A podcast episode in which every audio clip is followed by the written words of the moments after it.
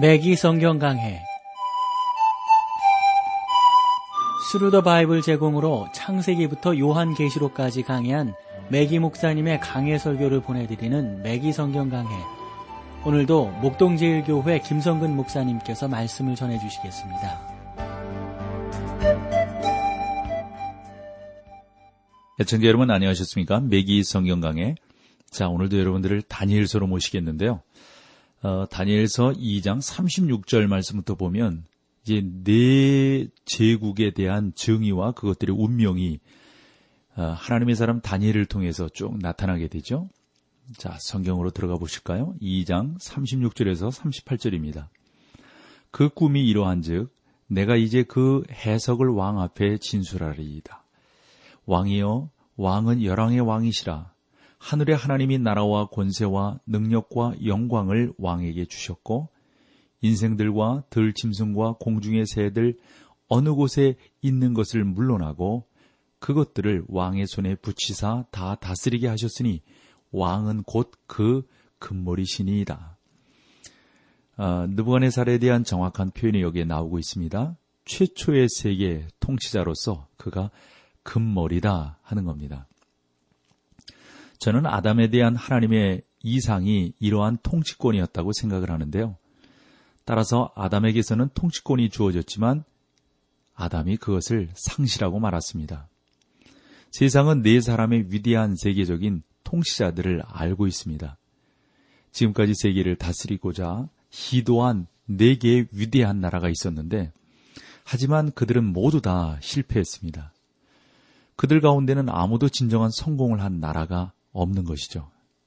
그래도 최초의 세계적인 통치자였던 느부갓네살이 그 일을 가장 잘 해냈지 않느냐 하는 역사적 평가를 우리가 아, 볼 수가 있습니다.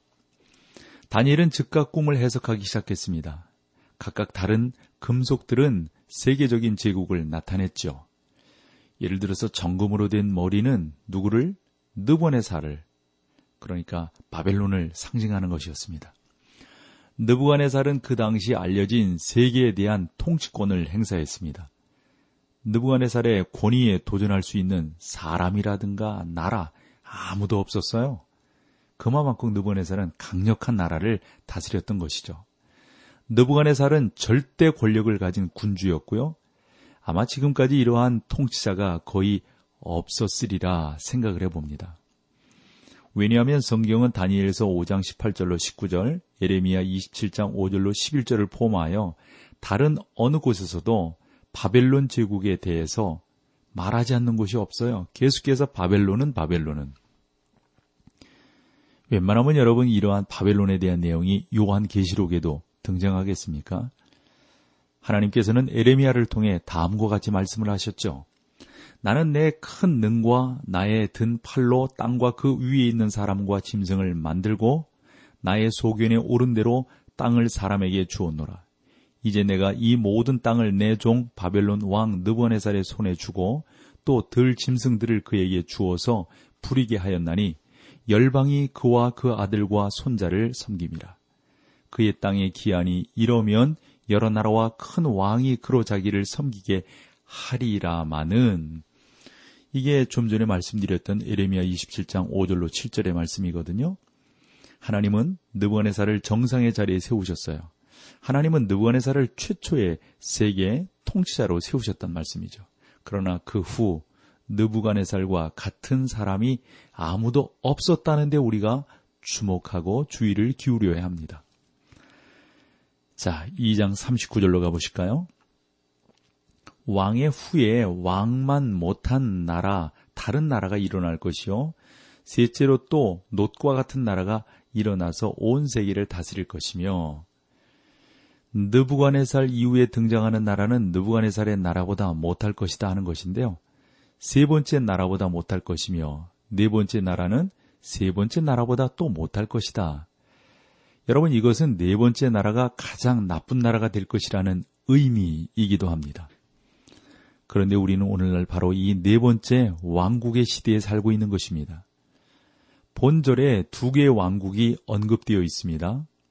은으로 된 팔은 메대와 파사를 나타내고 어, 예를 들어 다니엘서 5장 28절 같은 경우는 바벨론 왕국의 미래에 대해서 왕의 나라가 나뉘어서 메대와 바사 사람에게 준바되었다 함이니라고 기록하고 있음을 우리가 보게 됩니다.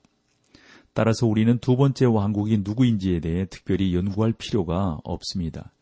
왜냐하면 성경이 그것에 대해 분명하게 제시하고 있기 때문입니다. 우리는 다니엘이 느부갓네살 왕국과 메데 바사 왕국의 두 시대에 걸쳐 살았다는 사실을 기억해야 합니다. 우리는 다니엘 6장 8절에서 그런즉 왕이여 원컨대 금령을 세우시고 그 조소에 어인을 찍어서 메대와 바사에 변개치 아니하는 규례를 따라 그것을 다시 고치지 못하게 하옵소서라고 기록된 것을 읽을 수 있기 때문입니다. 세 번째 왕국은 논 나라예요. 온 세계를 다스릴 것이다 라고 표현되어 있죠. 이것은 여러분들이 잘 아시는 대로 알렉산더 대왕이 아, 세웠고 다스렸던 그리스, 마게도니아, 그러니까 헬라 제국을 말한다고 볼 수가 있습니다. 마지막 네 번째는 여러분들이 잘 아실 겁니다. 아, 그래서 우리가 마지막으로 네 번째 왕국에 대해서 살펴보고 다섯 번째 나라가 네 개의 왕국만이 아, 있다는 것은 그러니까 어떻게 보면은 왜 하나님께서 요 네 개의 왕국만 말씀하고 있는가 하는 흥미를 다섯 번째로 여러분들과 함께 나누어 보도록 하겠습니다. 오늘날 우리가 살고 있는 시기가 네 번째 왕국의 시대라고 말씀을 드렸어요. 성경을 한 번 더 보죠. 2장 40절에서 43절입니다. 넷째 나라는 강하기가 철 같으리니 철은 모든 물건을 부서뜨리고 이기는 것이라.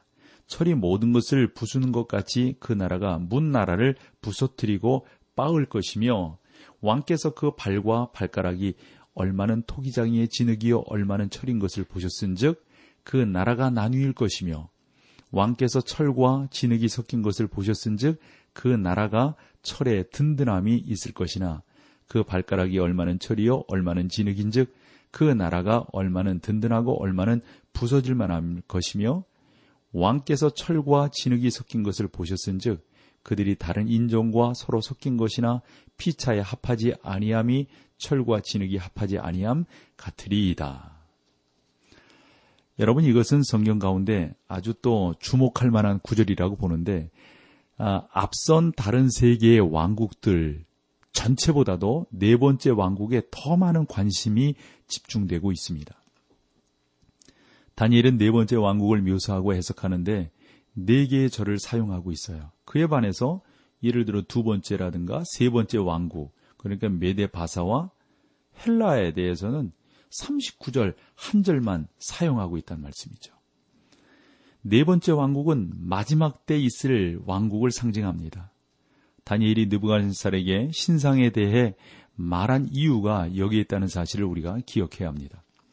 하나님께서는요 우상 숭배자인 느부갓네살에게 신상을 통해 말씀하시고 마지막 때 있을 것에 대해서 말씀하셨다 하는 겁니다. 느부갓네살은 온 세계의 통치자로 자기의 제국이 어떻게 될 것에 대해서 얼마나 관심이 많았겠어요. 예. 그러므로 우리 사랑하는 우리 매기성경 강의 애청자 여러분, 우리는 지금 마지막 때를 살고 있는데요. 세상의 미래가 어떻게 될 것인지에 대해서 우리가 지금도 너무도 궁금하게 잠옷 질문에 보게 되는 것입니다. 우리는 여기에서 잠시 물러서 신상을 다시 한번 바라볼 수 있기를 바랍니다. 신상은 두렵고 거대했어요. 저는 느부갓네살이 꿈에서 본 신상이 바벨론 평지 위에 우뚝 솟아 있었을 것이다라고 생각합니다. 그것을 지금 환상으로 보았다라고 생각하는 거죠. 신상은 여러 가지 쇠붙이로 만들어졌습니다. 금으로 된 머리는 바벨론을 은으로 된 가슴과 팔은 메데바사를 노쇠 그러니까 배 부분은 헬라를 의미합니다. 다리는 철로 되어 있고 어, 또 그렇게 된 것은 로마를 상징합니다. 발에는 철 그리고 진흙이 섞여 있는데 이것은 로마 제국의 최종적인 형태를 의미한다고 볼 수가 있어요. 그래서 로마 제국이 나중에는 그렇게 분활되어지지 않습니까? 이런 것들을 아마 상징하고 있다 하는 겁니다. 신상은 네 개의 제국을 나타냈던 것입니다. 그것에 대해 몇 가지 관찰해야 할 것들이 있는데요. 한 왕국이 무너지고 그보다 열등한 다른 왕국이 일어나게 됩니다. 이러한 수혜태는 현대 철학이나 견해와는 반대가 됩니다. 오늘날의 우리의 견해는 우리가 날마다 진보하고 있다고 간주할 수 있습니다. 그러니까 진화가 진행되고 있고 날마다 형상되고 있다는 것이죠. 우리는 가장 훌륭한 형태의 정부를 가지고 있고 우리가 다른 어떠한 민족들보다도 우월하다고 생각합니다. 그러나 이것은 커다란 착각입니다. 인류는 항상 리틀 제크 호너처럼 자화자찬하기를 좋아하는 것이죠. 리틀 제크 호너는 구석에 앉아서 크리스마스 파, 파이를 먹고 어, 싶어 했다고 합니다. 그 말은 곧 스스로 자화자찬하면서 서로 자랑하고 서로 칭찬하고 뭐 이러기를 좋아했다는 것이죠. 이것이 세상의 모습입니다. 하나님이 우리 가운데 원하는 모습은 아니죠. 자, 여기서 우리 찬송 함께하고 계속해서 말씀을 나누겠습니다.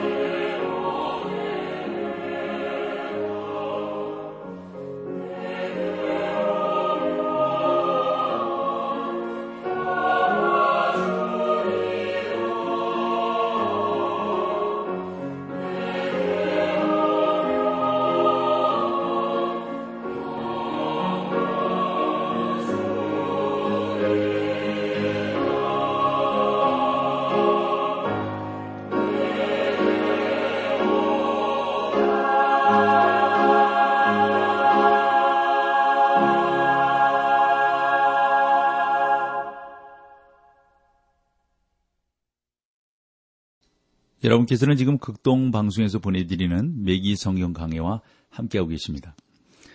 자, 이제 그 네, 어, 그 신상 속에서 네 가지 금속이 있었죠. 이러한 신상을 통해서 우리가 또, 어, 몇 가지 방법을 또 제기하고 알아볼 것들이 있습니다. 예를 들어서 그 금속의 품질입니다. 금, 은, 그 다음에 동, 철 이렇잖아요. 금은 은보다 뛰어나고 은은 놋보다 우수하지 않습니까? 그리고 놋은 철보다 우수하고 철은 진흙보다 뛰어납니다. 이처럼 명백하게 갈수록 나라가 퇴보한다고 하는 것을 우리에게 영적으로 상징해 주고 있죠. 그 다음에 금속들의 구체적인 중량입니다. 거기에 보시면은 각 금속들은 퇴보를 보여주고 있는데 트레겔레스는 쿨보가 인용한 것처럼 아, 이러한 요소에 특별한 관심을 기울인 학자인데 나름대로 그 학자의 그 금속마다의 중량 비교를 보면 또 의미가 있는 것을 보게 됩니다. 이런 내용은 조금 더 자세하게 말씀드리는 것은 제가 생략을 하도록 하겠습니다. 그리고 각 금속의 위치입니다. 머리에 가까울수록 발보다 귀한 것들이 사용되었다 하는 것이고요. 성경의 구체적인 진술을 보면 어, 예를 들어서 39장, 39절이죠. 2장 39절. 왕의 후에 왕만 못한 다른 나라가 일어날 것이요. 라는 구절만 보더라도 성경은 각 왕국들이 그 앞에 있던 왕국보다 열등하다는 사실을 분명히 밝혀주고 있습니다. 또한 주권의 분할을 여기서 볼 수가 있어요. 주권이 분할된다고 하는 것은 분명히 연약함을 상징해 주는 것 아니겠어요? 느부갓네살은 금머리가 금으로 되어 있지만 그 머리가 금으로 되어 있지만 메데파사를 상징하는 아, 두 팔이 있었습니다. 바벨론 제국이 강성했다는 것은 그러한 분열이 없었기 때문인데요. 예를 들어서 헬라 제국은 한 나라로 출발했지만 곧 네 개의 제국으로 나누어지게 되죠. 로마에는 철로 된 두 개의 다리가 있었지만 철과 진흙으로 섞인 열 개의 발가락으로 또 나뉘어지게 되는 겁니다. 이렇게 나라가 자꾸 나뉘어지고 나뉘어지고 나뉘어지게 되는 것이죠.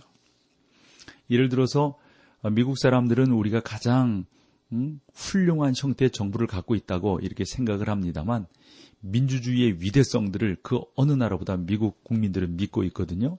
그러나 실제 정부 형태는 민주주의가 아니라 대의 정부 형태를 취하고 있다는 것을 우리가 알게 됩니다. 저는 민주주의가 가장 좋은 형태의 정부라고 생각하지는 않습니다. 왜냐하면 하나님이 다스리는 그 체제, 우리는 신정국가라고 그러죠. 이것을 저는 가장 이상적인 하나님께서 원하시는 그러한 이 땅의 나라다라고 생각을 합니다. 하나님의 정부 형태는 바로 그 황금으로 머리와 똑같을 것입니다. 오직 그 통치자만이 사람의 손으로 하지 아니한 뜨인 돌이 될 것입니다. 그것은 다름 아닌 주님, 즉 예수 그리스도를 말하는 것이죠. 그 뜨인 돌이 하늘에서부터 내려와서 그 신상을 박살내게 된다. 맞아요.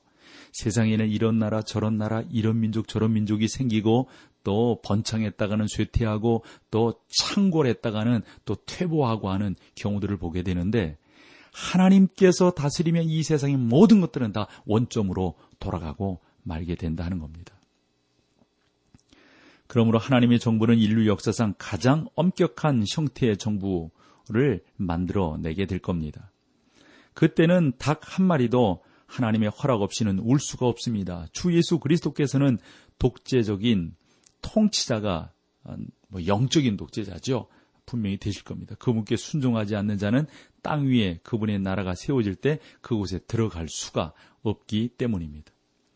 우리는 바로 그러한 주 예수 그리스도를 믿습니다. 그분이 우리의 왕이 되신다고 하는 사실을 우리는 찬양하며 반깁니다. 그러한 은혜를 우리는 소망합니다. 그 다음 44절부터 보면은 아, 이방 세계 권력의 몰락과 지상 천국의 건설을 우리 가운데 보여주고 있는데 철과 진흙의 혼합으로 만들어진 왕국, 이제 마지막 그 로마의 뒷모습을 보여주는데 최후 왕국의 종말은 어떻게 된다고 생각하세요? 여러분, 진흙이 열 발가락으로 상징되어져 있는데 여러 나라들을 나타내는 거거든요. 로마의 마지막은 그렇게 나뉘어지게 된다. 철은 로마가 옛 제국의 마지막 형태를 유지하게 되리라고 말을 하는 것입니다. 이 모든 것의 결과는 어떻게 될까요? 2장 마지막 부분에서 우리는 그 해답을 찾아볼 수가 있는데 44절로 45절을 볼게요. 이 열 왕의 때에 하늘의 하나님이 한 나라를 세우시리니 이것은 영원히 망하지도 아니할 것이요 그 권력이 다른 백성에게로 돌아가지도 아니할 것이요 도리어 이 모든 나라를 쳐서 멸하고 영원히 설 것이라. 왕이 사람의 손으로 아니하고 산에 아, 산에서 뜨인 돌이 철과 녹과 진흙과 은과 금을 부서뜨린 것을 보신 것은 크신 하나님이 장래일을 왕께 알게 하신 것이라. 이 꿈이 참되고 이 해석이 확실하니이다. 사랑하는 여러분, 저 그리스도 또는 죄악의 사람. 이것은 바로 로마 제국을 회복시키게 되는 모습을 상징해주고 있습니다. 그는 세계적인 통치자가 되어서 처음에 느부갓네살처럼 온 세계를 통치할 것입니다. 그것이 이상적인 정부의 형태지만 자격이 없는 사람이 최고의 자리에 오를 때는 끔찍한 일이 벌어지기 마련입니다. 앞으로 살펴보게 되는 것처럼 느부갓네살이 그랬는데 저 그리스도도 분명히 마찬가지가 될 것입니다. 우리 주님 예수께서 이 땅에 오실 때 독재적인 통치를 우리 주님께서 행하실 거예요. 왜요? 적 그리스도를 완전히 멸하시기 위해서 그렇습니다. 그래서 시편 2편 9절을 보면 내가 철장으로 저희를 깨뜨리며 질그릇같이 부수리라 하시도다. 그래서 저는 오늘날 예수님께서 제가 그분을 위해서 뭐 변호한 것은 아니지만 예수 그리스도께서 이 땅에 오시면 정말 다 끝나버리는 거예요. 그 끝난다고 하는 것은 우리에게는 행복이에요. 감사해요. 그러나 주 예수 그리스도 밖에 있는 사람들에게는 그보다 더 큰 불행이 없단 말씀이죠. 사람의 손으로 아니하고 뜨인 돌은 그렇습니다. 바로 우리 주님 예수 그리스도를 가리키는데요. 그분은 인간이 아니라 하나님께서 기름 부어 세우신 자임을 말해줍니다. 예수님께서는 친히 당신이 그 돌이라는 것을 분명히 밝혀주셨습니다. 주님 당시에 주님께서 하신 말씀을 이해한 사람의 수가 오늘날보다 많았을 것입니다. 마태복음 21장 44절에서 주님은 이렇게 말씀하셨어요. 이 돌 위에 떨어지는 자는 깨어지겠고 이 돌이 사람 위에 떨어지면 저를 가루로 만들어 흩트리다. 그분께서는 살아있는 돌, 그 터가 되실 겁니다. 예수 그리스도를 반대하는 그 어떤 것들도 남아날 수가 없습니다. 다 부서지게 될 것입니다. 다니엘서의 본문은 예수님께서 하나님께 반역하는 자들을 심판하시기 위해 오실 때에 대해서 말씀하고 있는 거예요. 그래서 하늘에 뜨인 돌이라고 하는 것은 그 돌이 바벨론 왕 느부갓네살이 바라보았던 신상을 박살내는 거거든요. 예수님은 그러한 심판주로 이 땅에 오시게 될 겁니다. 그래서 이 땅을 통치하시며 하나님께서 원하시는 나라를 건설해 나아가실 겁니다. 하나님은 지상에 있는 인간의 짧은 날들을 끝내 버리실 겁니다. 하나님의 나라가 다스릴 것이고, 그러면서 하나님의 통치가 계속되게 될 겁니다. 2장 46절로 47절을 볼까요? 이에 느부갓네살이 엎드려 다니엘에게 절하고 명하여 예물과 향품을 그에게 드리게 하니라. 왕이 대답하여 다니엘에게 이르되 너희 하나님은 참으로 모든 신의 신이요 모든 왕의 주시로다. 내가 능히 이 은밀한 것을 나타내었으니 내 하나님은 또 은밀한 것을 나타내시는 자시로다. 다니엘이 느부갓네살의 꿈을 해석함으로 실제 느부갓네살이 다니엘에게 절하고 다른 사람들에게도 그렇게 할 것을 명령했습니다. 그러나 느부갓네살은 그 이상의 것을 말하지 못했습니다. 그는 물질적인 방법을 통해 예배만을 알고 있었습니다. 따라서 그는 이러한 식으로 참되고 살아계신 하나님을 예배하려 했습니다. 이렇게 해서 느부갓네살에게 하늘에 계신 하나님께서 나타나셔서 그의 놀라운 역사들을 이루어 가고 계신 겁니다. 48절 49절을 볼까요? 왕이 이에 다니엘을 높여 귀한 선물을 많이 주며 세워 바벨론 온 도를 다스리게 하며 또 바벨론 모든 박사의 어른을 삼았으며 왕이 또 다니엘의 청구대로 사드락과 메삭과 아벤노고를 세워 바벨론 도의 일을 다스리게 하였고 다니엘은 왕궁에 있었더라. 왕의 문에 머물러 있는 것은 성경의 다른 곳에서도 언급되어 있는 하나의 관행인데요. 창세기에서 롯도 소돔의 문에 앉아 있었잖아요. 이것은 그가 재판장이었다는 사실을 뜻하는데 그리고 또 보면은 에스더서에 나오는 그 모르드게도 이러한 직책을 받고 있었어요. 모르드게 역시 재판관으로 문에 앉아 있었습니다. 다니엘은 느부갓네살에 의해서 높임을 받고 상급을 받았습니다. 하지만 그는 자신의 시브리스의 친구를 잊지 않았어요. 다니엘의 친구들도 바벨론 정부의 아주 높은 직책에 오르게 되는 것이죠. 어린 소년 다니엘은 궁전 문에 앉은 위치로 신분이 이제 바뀌게 됩니다. 그러니까 왕을 보좌하고 왕 옆에서 귀한 역사들을 이루어내는 거죠. 그래서 우리는 이 다니엘서 특별히 이 2장 전체를 통해서 다니엘이 느부갓네살의 총애를 받는다고 하는 것으로 2장은 끝을 맺습니다. 다니엘은 백성을 심판하는 재판관일 뿐만 아니라 제국의 그러니까 바벨론 제국의 총리로서 귀한 사역을 감당하게 되는 것입니다. 자, 오늘은 여기까지 하고요. 다음 시간에 다니엘서 3장으로 여러분들을 찾아뵙겠습니다. 감사합니다. 매기 성경 강해 지금까지 Thru the Bible 제공으로 창세기부터 요한계시록까지 강해한 매기 목사님의 강해 설교를 목동제일교회 김성근 목사님께서 전해주셨습니다.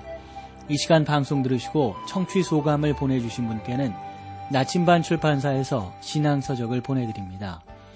청취 소감을 남겨주실 분들은 극동방송 홈페이지에 매기 성경 강해로 들어오셔서 사연을 남겨주시거나 문자로 참여하실 분들은 한 통에 50원의 유료 문자 샵 1069, 샵 1069번으로 보내주시기 바랍니다. 매기 성경 강해 오늘 순서를 마칩니다.